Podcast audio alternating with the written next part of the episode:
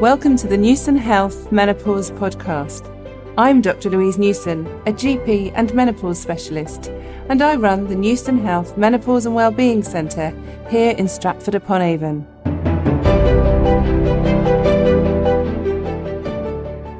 Hello, today with me I have Lindsey Beveridge, who is a nutritional therapist who was actually introduced to me by Zoe Hudson, who's a doctor some of you might know who works in our Northwest clinic um, in the Northwest of England. So, welcome, Lindsey. Thanks very much. Thanks very much for having me. Ah, thank you. No, it's great to have you here. So, what I wanted to do before we start talking about your work that you do now is if you could just tell us a bit about you and your training and how you've got to where you are now, if that's okay. Yeah, that's fine.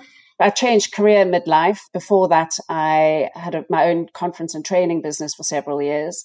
And before that, I was in publishing, whatever. So it was, it's been a big change of career for mm. me. And the mm. reason why I got into studying nutritional therapy was because I got very, very ill at one point, and that was mainly due to alcohol, mm. alcohol abuse, really, and uh, found myself in a terrible mess my gut health was terrible. My mental health was terrible. My hormones were all over the place. I'd lost a lot of muscle function, just generally, really physically and mentally in a, in a terrible place.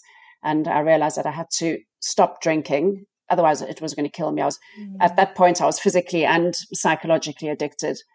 And I also decided that if I was going to stop drinking, I wanted to make sure that the rest, you know, the, the time that I had left, I was going to be as healthy as possible. So I started reading up about how to sort out my gut health and and my mental health and all of that. And then mm. and then I thought, well, I'm reading up so much, I may as well study it. And then I just started getting so excited about it and thinking, this is a whole world that I really didn't. I thought I knew about nutrition, but I, I didn't actually, yeah. not to the degree that I wanted to know. I didn't know much about the the kind of science behind a lot of it. And that's what has really fascinated me is mm. things like the gut brain connection and how that all works and our neurotransmitters and how alcohol and other addictive substances mm. damage our brains. I just find it all completely fascinating.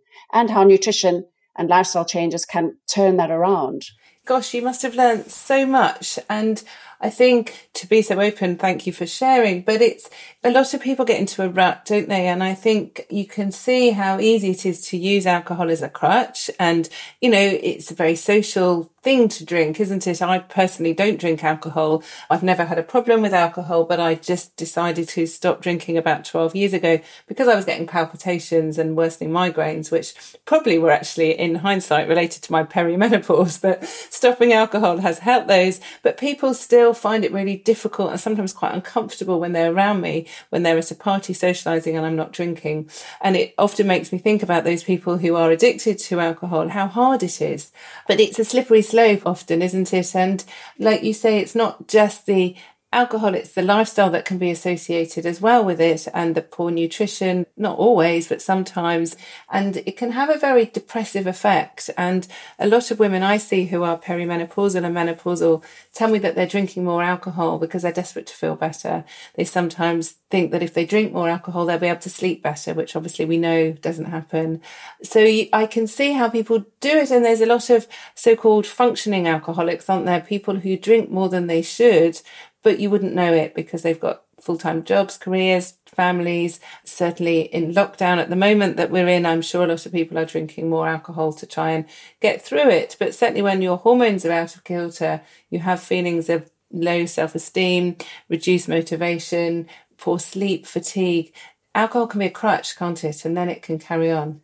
Absolutely. And I know that's what happened to me. I mean, I'd, I'd always liked alcohol a bit too much right from the start, from the first time I, I, tasted it. But uh, in times of my life when things have got particularly difficult, there was a, a period in my kind of late 20s where I used alcohol as a crutch. And then again, in my 40s as well, I went through a, a series of losses like so many of us do in our 40s. We start losing our parents or our careers become very challenging or our relationships break down all kinds of things are going on. And then plus we've got all these massive hormonal shifts that are going on. Mm. And like I said, it just does feel completely unmanageable.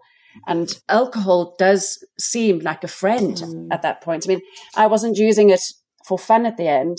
I was using it to make myself feel better or to stop myself from thinking. That's mm. a big mm. thing as well. Yes. I think a lot of us reach our, our 40s and there's a lot of stuff that we haven't dealt with mm. and we push it down further and further. And alcohol is very helpful for that.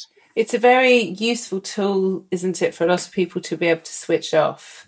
And I know my husband, does, he doesn't drink too much, but he did dry January. And at the end of January, he said, Oh, I can see how you're so productive.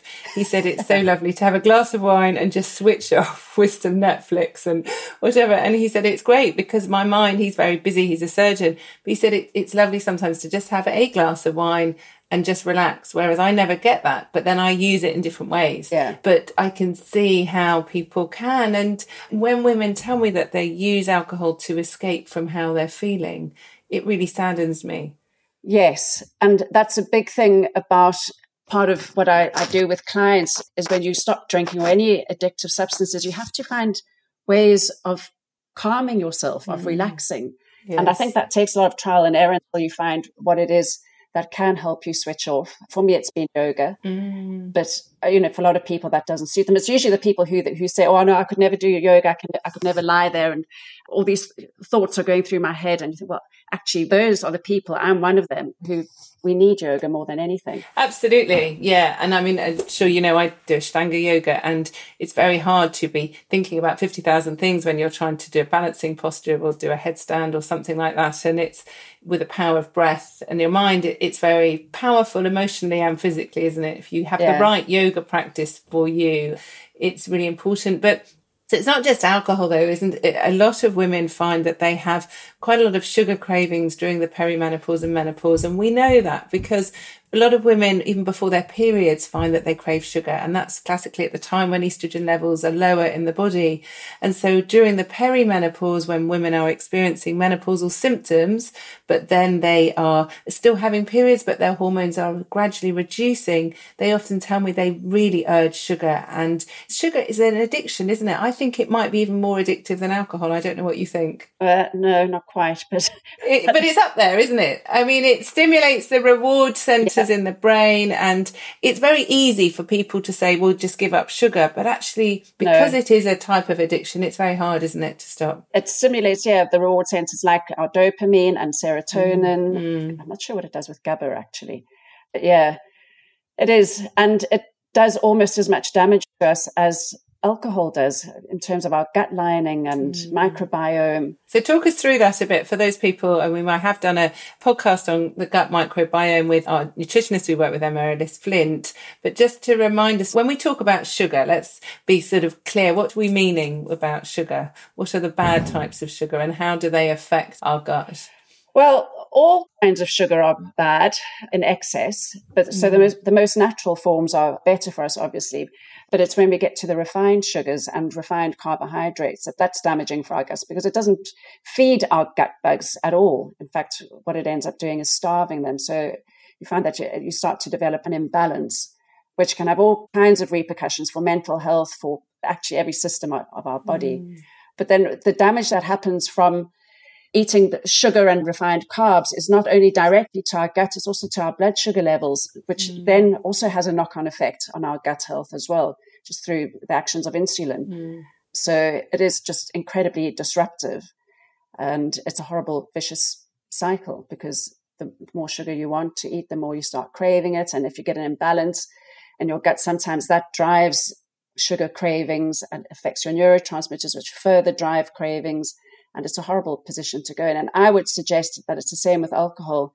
If you want to quit that sugar addiction, then you need to remove all forms of sugar from your diet for a while. Mm. And then, you know, at a later stage, maybe reintroduce the healthier forms like energy balls and things like that. But mm. in the interim, mm. if you're wanting to, you know, stop relying on it, that's the way to do it. Yes. And it's very hard, isn't it? Because sugar is hidden in so many foods. So there's a lot of savoury processed foods that have sugar in them that yeah. a lot of people don't realise, don't they? Yeah. Sauces and condiments and tinned food, baked beans, that kind of thing. Yeah.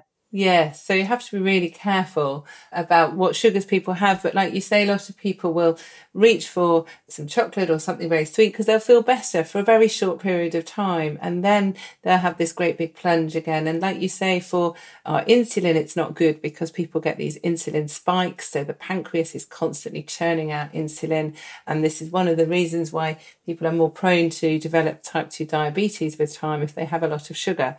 And the effect on our gut health is really interesting because certainly when I was at medical school, I didn't even know there were gut microbes. I knew that we could obviously have gastroenteritis and infections, but I didn't know there were these good bugs in our bowel that have such a huge effect in our body. Like you say, not just our mental health, but our physical health and um, having the right gut microbes can reduce inflammation in the body so can really make a difference when you're looking at heart disease and our even our memory dementia all sorts that can be reduced by having good gut health can't they yeah and they play such a critical role in uh, hormone balance as well because hmm. clearing hormones and helping with uh, the metabolism of of estrogen very, very important to have everything balanced there. My gut was in a complete state. I'm sure because I had breast cancer in my early 30s, and I think it was one of the drivers behind was estrogen receptor positive, and um, I'd had terrible gut issues for a very long time, and uh, mm. uh, suffered with estrogen related problems which I think was connected to that. So, how long did it take you to turn yourself around? If you see, I, I have seen a before and after photo of how you look, and it doesn't look like you're the same person. It's quite. I think incredible. the hair dye makes a big difference. well, that was five years ago, so mm. that was taken five years ago. I've made big changes in my life. I can't even tell you how much better things are. Mm. Not just removing alcohol, it's all the changes that went mm. along with it. It was having a long, hard look at what was driving me to drink like that, what I was trying to escape from, what wasn't bringing me joy, what was making my life mm. difficult, how I could change things. And working on my physical health was a major part of all of that because I think if you're feeling stronger physically, then it's much mm. easier to cope with all the psychological issues yes. that are going on. Absolutely, but it's so hard because people just end up sometimes being in a vicious cycle. It's a bit like being on a hamster wheel, isn't it? They don't know how to get off and they don't know where to get off and where to start. And I know myself when I had some perimenopausal symptoms, it was around the time I was writing my website. So I was working incredibly hard and I found that my yoga practice was very stilted. It didn't flow very well. My joints were stiff and I often couldn't be bothered. I just didn't want to. I didn't want to eat properly. I didn't want to. I just wasn't motivated in the same way. And I'm the person that cooks at home and I couldn't be bothered to cook for myself. So if you don't cook for yourself, it's very hard to eat healthily. Yeah. And it, I could see this downward spiral and it was after a few months when my daughter pointed out perhaps my hormones needed sorting, I realized what was going on. But if I had been like that for a few years, I know that I would have put on a lot of weight and I know that my mental and physical health would have suffered because I know personally if I don't do yoga at least twice a week, it really affects my mind yeah. and my sleep and all sorts. So it's really hard to stay motivated, isn't it? And to even break that cycle right from the start. I think right in the start, it is very difficult. I think it takes a lot of well, this is what I did and this is what I advise clients to do. And they seem to feel that it helps. A lot of reflection, a lot of journaling, a lot of mm. spending time on your own and just thinking about things and making yourself confront things that you would normally. That's why stopping drinking is so important because you have to stop suppressing all of those thoughts. Yes. They've, they've got to come out mm. and then you've got mm. to understand what it is that needs to be changed and if you don't understand, then it's very difficult to make those changes. You need you need to have a reason for making those changes. Absolutely, and I think it is really important because we have to make the decisions ourselves and it has to come from within, doesn't it? And I think it's very easy now with social media to pretend that you could be someone else or that you're influenced by someone else and you can sort of escape a bit, if you see what I mean. Whereas actually we are in control of ourselves. And I always say to my children and some of my friends, actually, it's we are responsible for ourselves, number one. And although we think that people care for us and want us to be living in a certain way, actually, day to day, it's about the choices that we make. And they have to be right for us, don't they? And they yeah. have to be realistic as well. I think there's no point you trying to tell me that I need to train to run a marathon next week because I would not be able to. I can't run. No. And like you say, some people won't want to do yoga or haven't experienced yoga that suits them, and that's fine. But it's working out what they can realistically do is really important, isn't it? I think it is very important. And I think that's also part of the whole self compassion thing as well. If you've been drinking problematically or overeating or whatever, often as a form of self abuse. So you have to rethink about how you treat yourself, mm. what you think of yourself, what makes you proud. It's very hard work, actually. What makes you proud of yourself? Try and work through those feelings of disgust or whatever it is that, that you've been trying to dampen down with addictive substances and you're the only person, as you say, who can work through those. And I would advise getting the help of a professional at some point mm. to help because a lot of that stuff can become very overwhelming depending on what your background is. But it's all work that has to be done by yourself. Yes. Initially. And it's, it is pretty lonely. And I, I think it probably helped that I was single at the time because you have to be very self-involved. I think it's a mm. quite an intense healing process that needs to be gone through. But worth it. Oh, absolutely. And it doesn't go on for that long either. I mean, I'm not saying mm. it drags on and on. I think one of the good things about going through that process is that then you leave it behind you can hmm. move on and it's pretty much done and dusted. And I think that's so important. Someone said to me a while ago, you should glance back and look forwards. And I've really, those words have really resonated with me because it's very easy to reflect and worry about things that you might have said in the past or done at the past or often not done in the past. And it can be really, really difficult. And, um, as some of you might know, my father died when I was nine and I still miss him dearly, but I could dwell on it every day and it's not going to change the past. So I need to keep focused and make him proud of me in some way. And it's being able to be realistic, I think is really important. And also knowing that you can congratulate yourself because I think certainly as women, I find it very hard to be proud of myself because it's not my nature. So I think, but even just little things, even if it's just because you've gone through a day without snacking something that you shouldn't or without having a drink or just because you're happy. And I think we often can feel unhappy and happiness doesn't come naturally. Whereas I often say to my children, actually, girls, if you're happy, you're so much more pleasant to be with and people will want to be with you. And it's true, just going into a, well, when we used to go into shops before lockdown and just smiling at people, you just feel better. And that's something to be congratulated for, isn't it? It doesn't have to be huge achievements that we succeed in life. Yeah. They can be very small, but still make a difference. Yeah. I mean, I've always poo pooed things like, I, I started doing a lot of things that I poo pooed actually once I stopped drinking, but gratitude journals and, that kind of thing. And honestly, I think it is so important to do that because it does get you into the habit of noticing things that do bring you joy. And at the end of the day, noting down three things that you think you did well. That's, as you say, the pats on the back for little things that, you, you know, you don't necessarily want to tell other people that you did well because they are maybe a bit embarrassing or a bit trite. But uh, you know that for you, it was actually quite a good thing. And just making a note of that stuff you don't have to carry on doing that forever either. But I think once you get into the habit of just checking at the end of the day mentally, okay, this was pretty good, then you, you start to feel better about yourself. And once you feel better about yourself, as you say, you're nicer to other people. Yes. And it is getting into that mindset. Certainly, um, we often, as a family, I have three daughters and we often when we're eating we'll go through and say what three things made you happy today? And when we started doing it one of my children said oh how ridiculous. I said okay let's do it and then let's do it again saying what's made us cross today? And at the end of making cross we're all feeling really miserable and shouting at each other. And it's just it's very simple and it's just nice you know? And it often isn't much. It might just be that one of my daughters held the door open for the teacher and they said thank you or you know or they played with someone in the playground. It's just yeah. good to feel positive. Yeah, it's not stuff you're going to phone a friend about and tell them mm. you did, but it's no. just those little things that all stack up. Yes, and I think suddenly during this lockdown process, which has been incredibly hard for so many of us, just even being happy because we can see the trees or we can hear a bird sing or something, it makes a difference. And I think if you have a bit of time for reflection, even if it's only two minutes a day, it's really important because I'm sure you are the same when you're working so hard and not looking after yourself, not being mindful of all these things, you don't have any time, do you? You just go from one thing to the next to the next. Yeah. And about a week into lockdown, when I realized how things were affecting me, I did start the whole journaling practice mm. again, which I found very useful again. As you say, just noticing the trees and the birds and the lovely dawns that we've been having and sunsets and all of that kind of stuff. That, that stuff is all really important when, when our worlds have shrunk. Absolutely. So, yeah.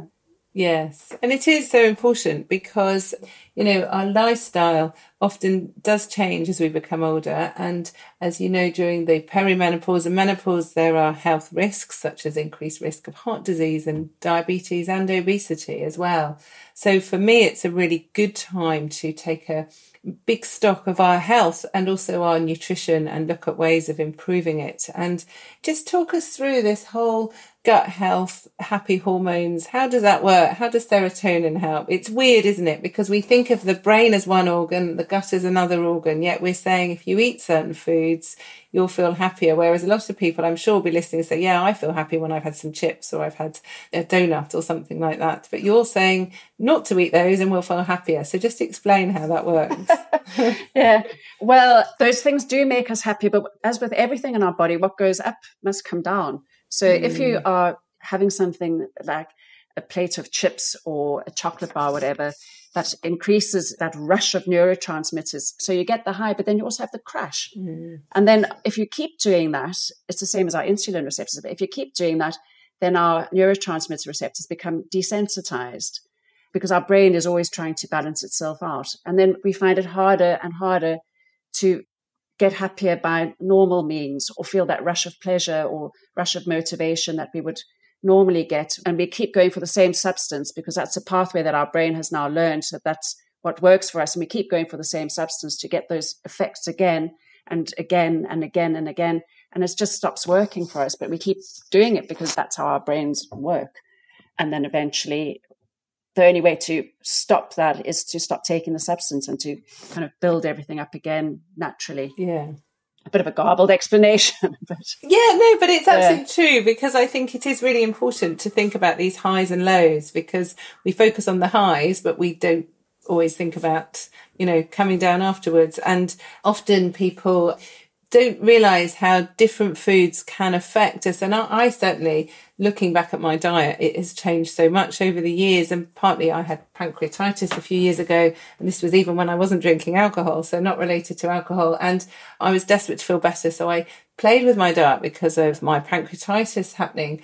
But actually, then I suddenly realized how much healthier I felt and how much I didn't feel hungry because the glycemic index of the food I was eating was very different. And I think once you realize, because with food, it's very different, isn't it? With alcohol, you can live without alcohol. You can give it up and you'll still live. Whereas food, you clearly, we all need to eat. Yeah. But if you can enjoy food and not feel hungry all the time and not need it as a reward, that's huge, but that's quite hard to get to, isn't it? It is hard to get to. And I think it's really important educating people about how what the bad foods are doing to us, mm. why they are bad foods, how they're actually mm. damaging us, and what we need the good foods for. So to view food not only as a pleasure, which I think it's used too much as a reward, mm. rather seeing it as a source of fuel as well as the pleasure aspects as well. But food is there to keep us alive and to keep us healthy and to keep us strong. Mm. That's its primary role, yes. really. And then the enjoyment, of course. But the enjoyment is about eating with other people and nurturing ourselves and nourishing ourselves rather than abusing ourselves with bad food. the processed rubbish. Yes, but it's hard to make a change. So, for any of you that are listening who are feeling dreadful about maybe your diet, actually, you have to do it very slowly. And yeah. someone said to me a while ago, you just give up one thing for two or three weeks and then see if you miss it. And if, for example, you're having a donut every day and you stop, initially you're really going to miss that. But then you'll be surprised how the body changes. And after a few weeks, you just won't want that donut. And someone said to me a while ago at a, a meeting, he wanted to know what my real comfort food would be. And he was saying, would it be a plate of chips? Would it be a pizza?